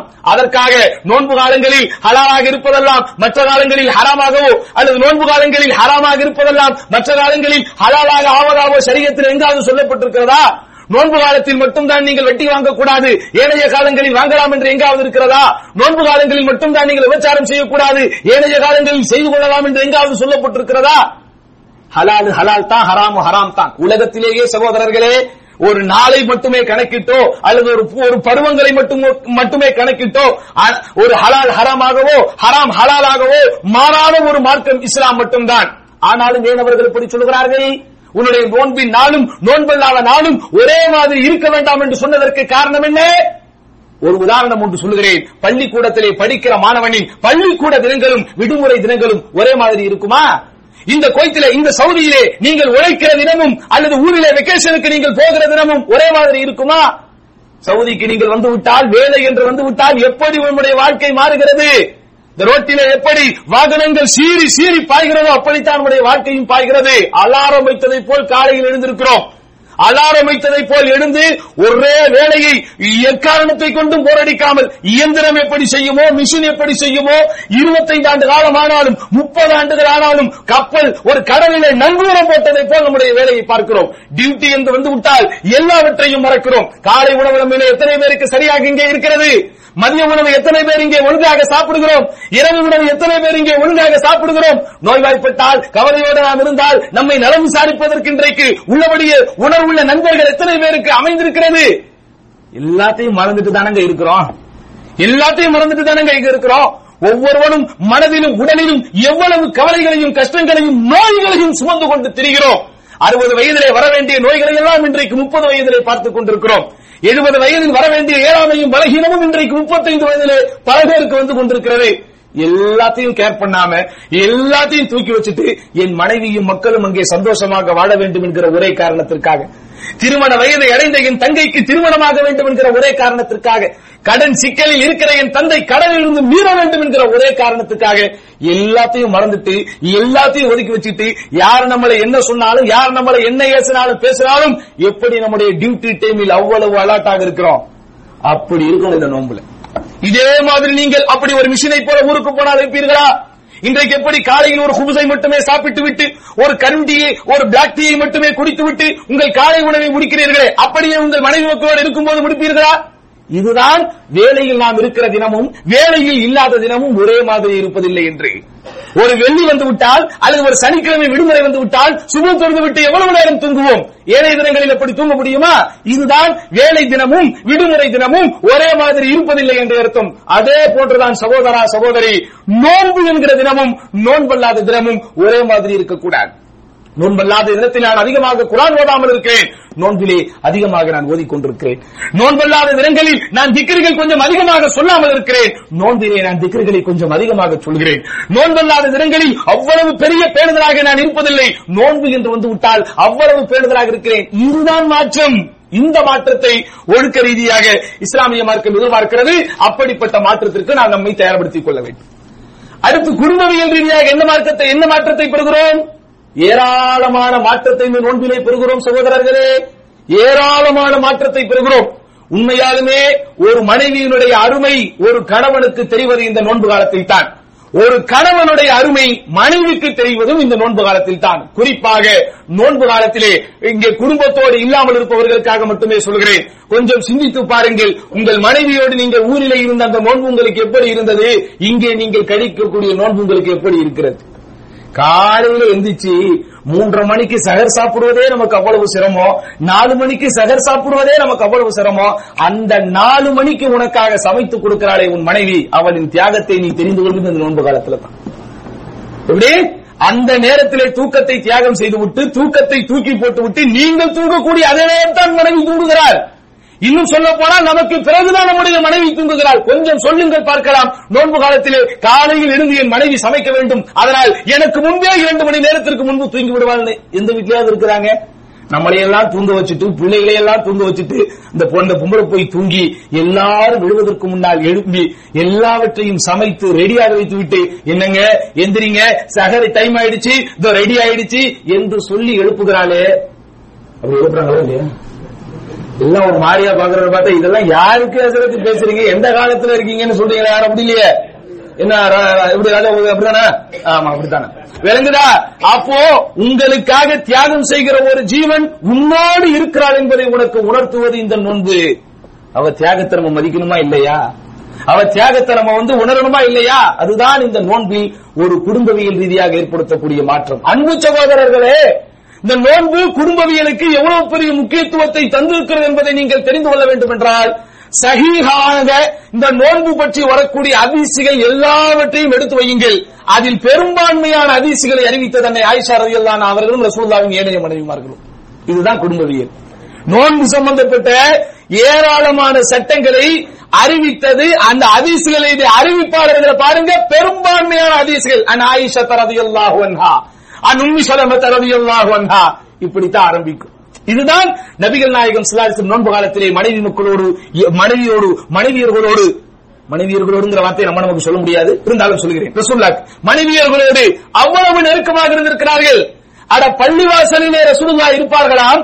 நபிகள் நாயகம் சிவாசியுடைய மனைவி என்னை ஆயிஷா ரதியல்லான் அவர்கள் சொல்கிறார்கள் நோன்பு காலத்திலே கூட கான நபியு சொல்லவாக அலைஹி செல்லம் யுகப்பிலுனி வ யுபாஷிருனி அல்லாஹ்வுடைய தூதர் ஸல்லல்லாஹு அலைஹி வஸல்லம் நோன்பிலே பள்ளியில் இருப்பார்கள் நாங்கள் பள்ளிக்கு பக்கத்திலே இருக்கிற அறையில் இருப்போம் அப்போது கூட எங்களை கட்டி இணைப்பார்கள் முத்தமிடுவார்கள் ஆனால் ரசூலுல்லாஹி ஸல்லல்லாஹு அலைஹி வஸல்லம் உங்கள் அனைவரையும் விட அவருடைய இச்சையை கட்டுப்படுத்துவதில் அவ்வளவு உயர்வானவருங்கிறாங்க இதுல ஒரு டீப்பா நீங்க கவனிக்கணும் நோன்பினுடைய சட்டமே நிசா காலையிலிருந்து மாலை வரை என்ன செய்யக்கூடாது நீங்கள் மனைவியோடு நெருங்க கூடாது என்பதுதான் நோன்பு. அதுதான் முக்கியம். குறிப்பாக உடலிச்சையை தணிக்க கூடாது என்பது சட்டத்திலே உள்ள உயர்வானது. ஒருவர் அப்படி உடலிச்சையை மனைவியின் மூலம் நோன்பிலே கடித்து விட்டார் என்று சொன்னால் அவர் கஃபாரா செய்ய வேண்டும். அறுபது நோன்புகள் வைக்க வேண்டும். அடிமைகளை விடுவிக்க வேண்டும். அவ்வளவு கெடுபிடியான ஒரு சட்டம் இந்த நோன்பிலே இருக்கிறது. ஆனால் அதற்கு ஊன்றுகோலாக இருக்கக்கூடிய மனைவியை கட்டிப்பிடித்தலையும் முத்தமிடுதலையும் நபிகள் நாயகம் சிலாசிலம் இச்சை இல்லாமல் செய்யக்கூடிய அளவிற்கு ஒரு கட்டுப்பாடாக இருந்திருக்கிறார்கள் என்பது ஒருபுறம் இருந்தாலும் அந்த நேரத்திலும் மனைவியை மனைவியர்களை தங்களோடு அருகாமையில் வைத்திருக்கிறார்கள் என்ற செய்தியை பார்க்கிற போது யோசித்து பாருங்கள். மனைவி மக்களுக்கு குறிப்பாக மனைவியர்களுக்கு நபிகள் நாயகம் சிலாலி செல்லும் எவ்வளவு பெரிய முக்கியத்துவத்தை கொடுத்திருக்கிறார்கள். இந்த- இன்னும் சொல்லுகிறார்கள் ஆயிஷா ரலியல்லாஹு அல்லாஹா இதா தகலல் அஷ்ரு ஷத்த நபிகள் நாயகம் ஸல்லல்லாஹு அவர்கள் இறுதி பத்து தினங்கள் வந்து விட்டால் தன் கச்சையை கட்டிக் கொள்வார்கள். கீழாடையை இருக்க கட்டிக் கொள்வார்கள். இப்படி என்றால் என்ன அர்த்தம்? மனைவியர்களோடு வீடு கூடுவதில் நபிகள் நாயகம் ஸல்லல்லாஹு அவ்வளவு ஆர்வம் காட்ட மாட்டார்கள். இறுதி பத்து தினங்களில் வஹியா லைலஹு வ ஐகத தன்னுடைய இரவை எல்லாம் உயிர்ப்பிப்பார்கள். தன்னுடைய மனைவியர்களை குடும்பத்தவர்களை எழுப்பி விடுவார்கள். எங்க எழுப்பியிருக்கோம் நம்ம? நம்மளெல்லாம் மனைவி எழுப்புறாங்க. யோசிச்சு பாருங்க வாழ்க்கையில நம்ம எவ்வளவு தலைகீழாக போய் கொண்டிருக்கிறது என்று. நபிகள் நாயகம் ஸல்லல்லாஹு அலைஹி மனைவிமார்களை எழுப்பி விட்டார்கள் இரவு நேரம் வந்து விட்டது. தொழுங்கள் திக்ரு செய்யுங்கள் குர்ஆனை ஓதுங்கள் என்கிற ரீதி. ஆனால் இங்க என்ன நடக்கிறது? நம்முடைய மனைவிதான் நம்மை எழுப்பி கொண்டிருக்கிறார் பாக ஒரு கணவன் அவனுடைய மனைவியின் தியாகத்தை அவன் மனைவியினுடைய அர்ப்பணிப்பை அவன் மனைவியிடம் இருக்கிற அந்த பொருந்து கொள்ளும் தனத்தை அந்த சகிப்புத்தன்மையை தனக்காக தியாகம் செய்கிற ஒரு சுடராக இருக்கிறாள் இருக்கிறான் என்பதை அவனுக்கு உணர்த்துவதே இந்த நோன்பு எனும்போது அந்த தியாகத்தை ஏனைய பதினோரு வாதங்களும் நீங்கள் நினைத்து பார்க்க வேண்டுமா இல்லையா? ஏனைய காலங்களிலும் அந்த மனைவியின் தியாகத்தை அர்ப்பணிப்பு உணர்வுகளை புரிந்து கொள்ள வேண்டுமா இல்லையா? அட பாருங்க நபிகள் நாயகம் சிலாரிஸ் அவர்களால் மனைவிமார்கள் எந்த அளவிற்கு ஈர்க்கப்பட்டிருக்கிறார்கள் எந்த அளவிற்கு தாக்கம் பெற்றிருக்கிறார்கள் என்றால் இறுதி பத்து தினங்கள் வந்து விட்டால் நபிகள் நாயகம் சில்லாரி செல்லம் ரமதானிலே அந்த இறுதி பத்து தினங்களிலே ஏற்றி காத்திருப்பார்கள் ரசூலுல்லா இறந்ததற்கு பிறகு இந்த தாக்கம் பெற்ற ரசூலுல்லாவின் மனைவிமார்களும் ரசூல்லாவுடைய இறப்பு- இறப்பிற்கு பிறகும் ஏற்றி காத்திருந்திருக்கிறார்கள் இதுதான் கணவரிடமிருந்து மனைவி கற்றுக்கொள்ள வேண்டிய நன்மைகள். இதற்கு என்ன நடக்கிறது? திருமணமாவதற்கு முன்பு வரை நான் அழகாக குரான் ஓதிக் கொண்டிருந்தேன். என்றைக்கு இவரை கட்டினேனோ அதோடு எனக்கு குரான் ஓதுறதுக்கே டைம் இல்ல. சொல்றாங்களா இல்லையா? திருமணத்திற்கு முன்பு வரை நான் தொடர்ச்சியாக தகச்சத்து தொழுது கொண்டிருந்தேன். திருமணத்திற்கு பிறகு தகஜத்தையே என்னால் தொழ முடியவில்லை. எனக்கு இவர் தகஜ தொழுவதற்குரிய அவகாசத்தையே தரமாட்டேன் என்கிறார். ஏனென்றால் அந்த அளவிற்கு இரவிலே நாங்கள் தா- தா- தாமதமாக உறங்குகிறோம் அல்லது பகலெல்லாம் வேலை பார்த்துக் கொண்டிருக்கக்கூடிய ஒரு கலைப்பு இருக்கிறது என்கிற புகாரை இன்றைக்கு மனைவிமார்கள் சொல்லுகிறார்களா இல்லையா? கவனம் விடுங்கள் சகோதரர்களே கவனம் விடுங்கள் ரமதானிலாவது இபாதத்திற்கு முக்கியத்துவம் கொடுங்கள். அன்பு சகோதரிகளே உங்களுக்கு ஒன்றை சொல்வதற்கு நாங்கள் கடமைப்பட்டிருக்கிறோம். ரமதான் என்று வந்து விட்டாலே உங்கள் கணவன்மார்களிடத்திலே சகருக்கு என்ன வேண்டும் சகருக்கு என்ன வேண்டும் என்றும். சகர் முடிந்ததற்கு பிறகு இஃப்தாருக்கு என்ன வேண்டும் இஃப்தாருக்கு என்ன வேண்டும் என்று கேட்பது மட்டுமே உங்களின் கடமை என்று நினைத்து விடாதீர்கள். நிறைய பெண்களின் நோன்பு இப்படித்தான் கழிகிறது. நிறைய பெண்களின் நோன்பு எப்படி கழிகிறது? ஏங்க சகருக்கு என்ன வேணும்? ஏங்க சகருக்கு என்ன வேணும்? இவர் கேட்ட எல்லாத்தையும் அந்த அம்மாளால சமைச்சு கொடுத்துட முடியுமா? அப்படி கேட்கவும் நமக்கு தெரியாது. என்ன உலகத்துல இருக்குதுன்னே தெரியறது இல்லையே நமக்கு தெரிஞ்சது பூரா இந்த இட்லி தோசை. இதையே சாப்பிட்டு சாப்பிட்டு மண்டைகள் மழுங்கடித்து எதை சாப்பிட வேண்டும் என்றே தெரியாமல் தான் இன்றைக்கு வாழ்ந்து கொண்டிருக்கிறோம். இருந்தாலும் மனைவிமார்கள் சகருக்கு என்ன வேணும்? சகருக்கு என்ன வேணும்? சகர் முடிச்சு தூங்கி எஞ்சி ரெஸ்ட் எடுத்து அப்படி இருந்த உடனே இஃப்தாருக்கு என்ன வேணும்? இஃப்தாருக்கு என்ன வேணும்? ஏமா சகருக்கும் இஃப்தாருக்கும் இடைப்பட்ட நேரம்னு ஒண்ணு இருக்கே. அதை பத்தி யாராவது யோசிக்கிறோமா? ஏங்க இன்னைக்கு குரான் ஓதுறீங்களா? ஏங்க ஒரு குரானையாவது ரமதான்ல முடிச்சீங்களா? இன்னைக்கு எவ்வளவு திக்கிரிகள் செஞ்சீங்க? எவ்வளவு குரான மனப்பாடம் பண்ணீங்க? எவ்வளவு தர்மம் செஞ்சீங்க? யாராவது இன்றைக்கு கேட்கிறார்களா? அப்படி. அப்படி கேட்கிற ஒரு மனைவி உனக்கு கிடைத்திருந்தால் சகோதரா அந்த மனைவியின் மதிப்பே மேலானது என்பதை தெளிவாக தெரிந்து கொள்ளும் அவள்தான் சிறந்த மனைவி. நபிகள் நாயகம் ஸல்லல்லாஹு அப்படித்தான் சொன்னார்கள். ரஹிமல்லாஹு இம்ரன் ஒரு கணவனுக்கு அல்லாஹ் அருள் புரிவானாக யார் தெரியுமா அவன்? இரவு தொழுகைக்காக எழுந்து நிற்கிறான் தன்னை தயார்படுத்திக் கொண்டு தூய்மைப்படுத்திக் கொண்டு தொழுவதற்காக நிற்கிறான். பக்கத்திலே மனைவியோ உறக்கத்தின் உச்சியில் இருக்கிறான். அவளை அவன் எழுப்புகிறான். மனைவியோ உறக்கத்தின் உச்சியில் இருப்பதனால் எழ மறுக்கும் போது சிறிதளவு தண்ணீர் துளிகளை தெளித்தாவது அவளை கிளப்பி தொழ வைக்கிறானே. அப்படிப்பட்ட கணவனுக்கு அருள் புரியட்டும் இந்த பக்கம் சொன்னாங்க ரஹீம் அல்லாஹு இம்ராச்சன் ஒரு மனைவிக்கு அல்லாஹ் அருள் புரியட்டும் யார் தெரியுமா? இரவு தொழுகைக்காக எழுந்திருக்கிறாள் தன்னை தூய்மைப்படுத்திக் கொண்டு தொழுவதற்காக நிற்கிறாள். பக்கத்தில் பார்க்கிறாள் கணவன் உறக்கத்தின் உச்சியிலே இருக்கிறான். கணவனை எழுப்பி எழுப்புவதற்கு முயற்சிக்கிறாள். கணவனோ என மறுக்கிறான். இருந்தாலும் அவனுடைய முகத்தில் சிறிதளவு தண்ணீரையாவது தெளித்து அவனையும் எழுப்பி உடன் தொட வைக்கிறாளே. அப்படிப்பட்ட மனைவிக்கு அல்ல அருள் புரியட்டும் ஒரு நாள் நம்முடைய வீட்டில் இப்படி நடந்திருக்குமா? அப்படி நடந்தால் உங்கள் வீடுதான் சிறப்பான வீடு. நான் டபுள் பெட்ரூம் பிளாட்டை பிடித்து வைத்திருக்கிறேன். நான் ட்ரிபிள் பெட்ரூம் பிளாட்டை பிடித்து வைத்திருக்கிறேன். பர்னிஷ்டு பிளாட்டை பிடித்து வைத்திருக்கிறேன். விஐபி ஜோனிலே நான் வசித்துக் கொண்டிருக்கிறேன். லக்ஸரி கார் வைத்துக் கொண்டிருக்கிறேன். என் மனைவி கேட்கிற எல்லாவற்றையும் அவள் அவள் விருப்பம் போல் வாங்கி கொடுக்கிறேன். மனைவி என்று வந்து விட்டால் செலவை பற்றி நான் யோசிப்பதே இல்லை. செலவு என்று வந்து விட்டாலும் மனைவியை பற்றி யோசிப்பதில்லை. அது வேற. எல்லாவற்றையும் நான் செய்கிறேன். அதை கொடுக்கிறேன் இதை கொடுக்கிறேன். அட தகச்சத்துக்கு எழுப்பினியா உன் மனைவியை? இந்த பக்கம். நான் என் கணவர் விரும்பியதெல்லாம் சமைத்து கொடுக்கிறேன். அவர் எல் என்று சொன்னால் நான் எண்ணெயாக நிற்பேன். அவர் கோடு போட்டால் கோட்டிலே ரோடு போடுவேன். எல்லாம் ஓகே. உன் கணவனை தகச்சத்துக்கு ஏற்படியா இது மனை இந்த பயிற்சியாவது ரமதானிலே எடுங்கள் சகோதரர்களே. இந்த ரமதானில் மட்டும் சஹர் என்று ஒன்று இல்லாவிட்டால் உண்மையிலேயே இரவின் முதல் பகுதி இரண்டாம் பகுதி மூன்றாம் பகுதி என்பதெல்லாம் பல பேருக்கு தெரியாது. நல்ல வேலை இந்த மார்க்கத்தில் சஹர் என்கிற ஒரு திட்டத்தை ஒரு சட்டத்தை அகிலத்தின் அருப்படை அண்ணல பெருமானார் ரசூலுல்லாஹி ஸல்லல்லாஹு உருவாக்கி கொடுத்தார்கள். அந்த சஹர் நேரத்திலே கூட சாப்பிடுவதற்காகத்தான் மனைவி எழுப்புகிறாரே தவிர ஏங்க இரவில் மூன்றாம் பகுதி வந்துருச்சு கொஞ்ச நேரம் இருந்துச்சு. குரான் ஓதுங்க. கொஞ்ச நேரம் இருந்துச்சு. திக்ரு பண்ணுங்க. கொஞ்ச நேரம் இருந்துச்சு. அல்லாஹ் கிட்ட மனமுருகி பிரார்த்தனை செய்யுங்கள். எந்த மனைவி இன்றைக்கு சொல்லுகிறார் அல்லது எந்த கணவன் சொல்லுகிறான்? இந்த மாற்றத்தை தான் இந்த ரமதான் எதிர்பார்க்கிறது. இந்த மாற்றம் தான் நம்மிடத்திலே வேண்டும். இந்த மாற்றம் இந்த மாதத்திலும் வராவிட்டால் வேறு எந்த மாதத்தில் வரப்போகிறது சொல்லுங்க. இப்படிதானே அப்படியா இல்லையா? இந்த மாற்றத்தை அதாவது நல்ல குளிர் சீசனில் குளிரை அனுபவிக்காதவன் எந்த சீசனில் போய் குளிரை அனுபவிப்பான்? நல்ல கோடை காலத்தில் உண்ண வேண்டிய பருக வேண்டிய பானத்தையும் அல்லது சாப்பிட வேண்டிய பழங்களையும் சாப்பிடாதவன் எந்த காலத்திலே போய் சாப்பிடுவான்? அதே மாதிரி இபாதத்திற்கான சீசனாக மௌசிமுல் ஐபாதா வணக்க வழிபாட்டின் சீதோஷண நிலையாக வணக்க வழிபாட்டின் தட்பவெட்ப நிலையாக நம்மோடு முப்பது நாட்கள் அல்லது இருபத்தொன்பது நாட்கள் இருக்கிற இந்த நாளில் நாம் வாழ்விலே மாற்றம் பெறாவிட்டால் வேறு எந்த நாளிலும் பெற முடியாது. தெளிவாக தெரிந்து வைத்துக் கொள்ளுங்கள். சும்மா கிடையாது. அவ்வளவு தூரம் நபிகள் நாயகம் சலாலிஸ் அவர்களோடு சஹாபாக்கள் குறிப்பாக மனைவிமார்கள் இந்த ரமதானிலே ஒரு மாற்றத்தை பெற்றார்கள். உங்களுக்கு தெரியுமா சகோதரர்களே? நபிகள் நாயகம் சல்லாலிஸ்லம் அவர்களுடைய இரவு தொழுகையின் சரியான ரக்காத் இத்தனைத்தான் என்பதை அறிவித்தது யாரு? இன்னைக்கு வரைக்கும் பிரச்சனை ஓயல.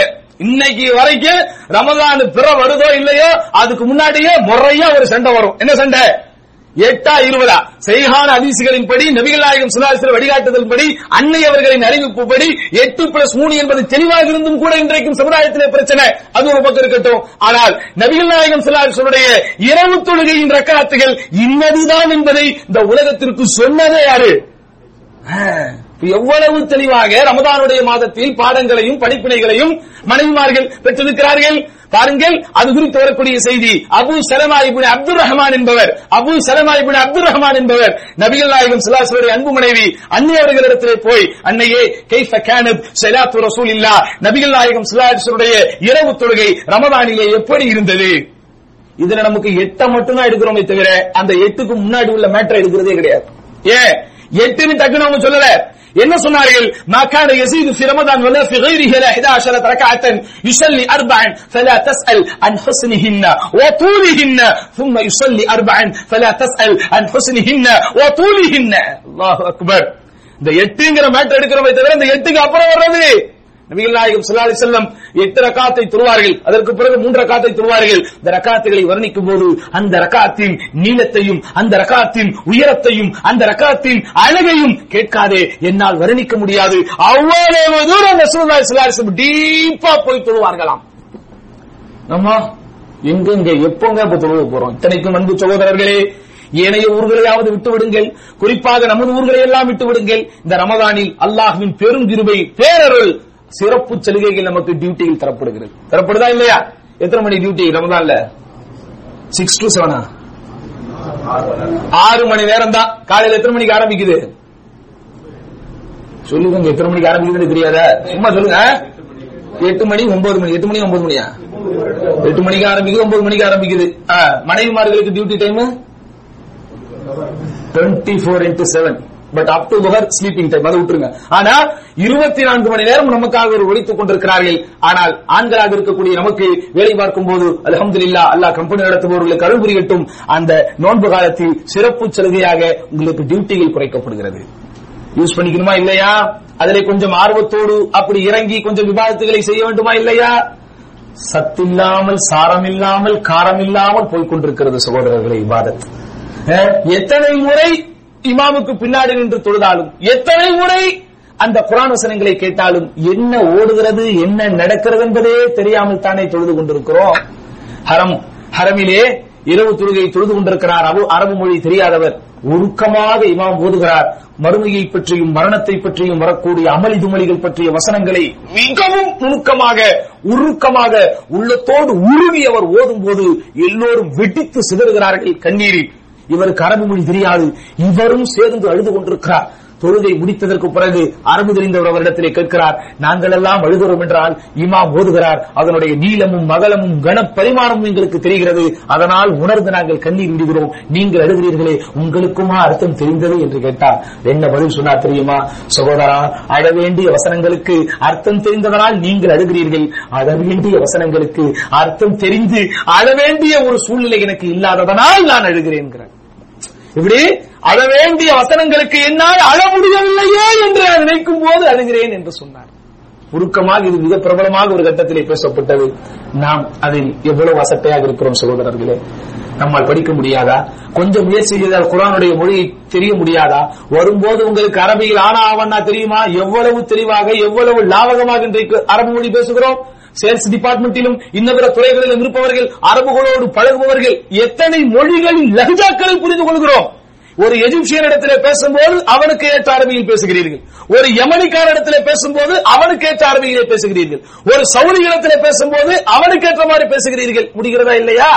ஒரு ஆப்கானியை பார்க்கும் போது அவனுடைய துணையில் பேசுகிறோம். உண்மையிலேயே சகோதரர்களே அல்லாஹ் இந்த தென்னிந்தியாவிலும் குறிப்பாக இலங்கை போன்ற தமிழ் மக்களுக்கு அல்லாஹ் கொடுத்திருக்கிற ஒரு லாபகமான திறமை எந்த சூழலிலும் அவர்கள் தங்களை அடாப்ட் செய்து கொள்வார்கள்.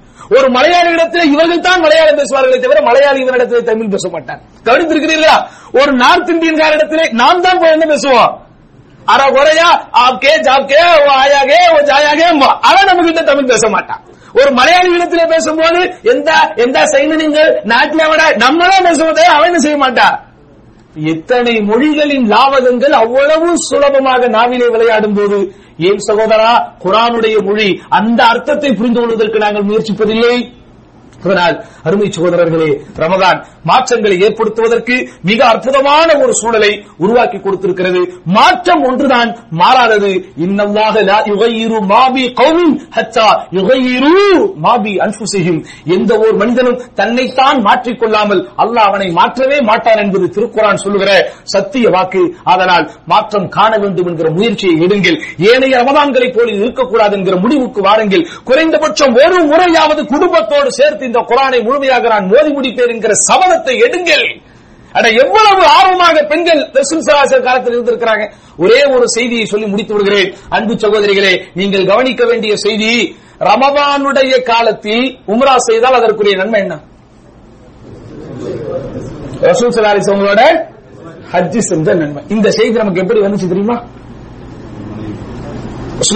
ஒரு சஹாபிய பெண்மணி நபிசுல்லாஸ் ஹஜ்ஜிக்காக கிளம்புகிறார்கள். சஹாபாக்கள் எல்லாம் ஹஜ்ஜிக்காக கிளம்புவதற்கு தயாராக இருக்கிறார்கள். ரசூலுல்லாவோடு நானும் ஹஜ்ஜி செய்ய விரும்புகிறேன் என்று ஒரு பெண்மணி கேட்கிறார்கள். கணவர் சொல்லுகிறார் இல்லை என்னுடைய வாகனம் அல்லாவின் பாதையில் ஒப்படைக்கப்பட்டு விட்டது. அவரால் என்னுடைய வாகனத்தில் உன்னால என்ன செய்ய முடியாது? ஏத்திட்டு போக முடியாதுங்கிறார். இருந்தாலும் மனைவி கேட்டு விட்டாரே என்கிற ஆர்வத்தின் காரணத்தினால் நேராக ரசூல்லாவிடத்திலே வந்து நடந்த செய்தியை கவலையோடு சொன்னபோது அப்போதுதான் ரசூலுல்லா சொன்னார்கள் ரமதான் மாதத்தில் உன் மனைவி உம்ராவிற்கு அழைத்து போ. உம்ரத்துன் ஃபி ரமதான் தஅதிலு ஹஜ்ஜத்தன் மஇ உம்ராவிலே செய்கிற ரமதான் என்னோடு ஹஜ் செய்த நன்மை கிடைக்கும்.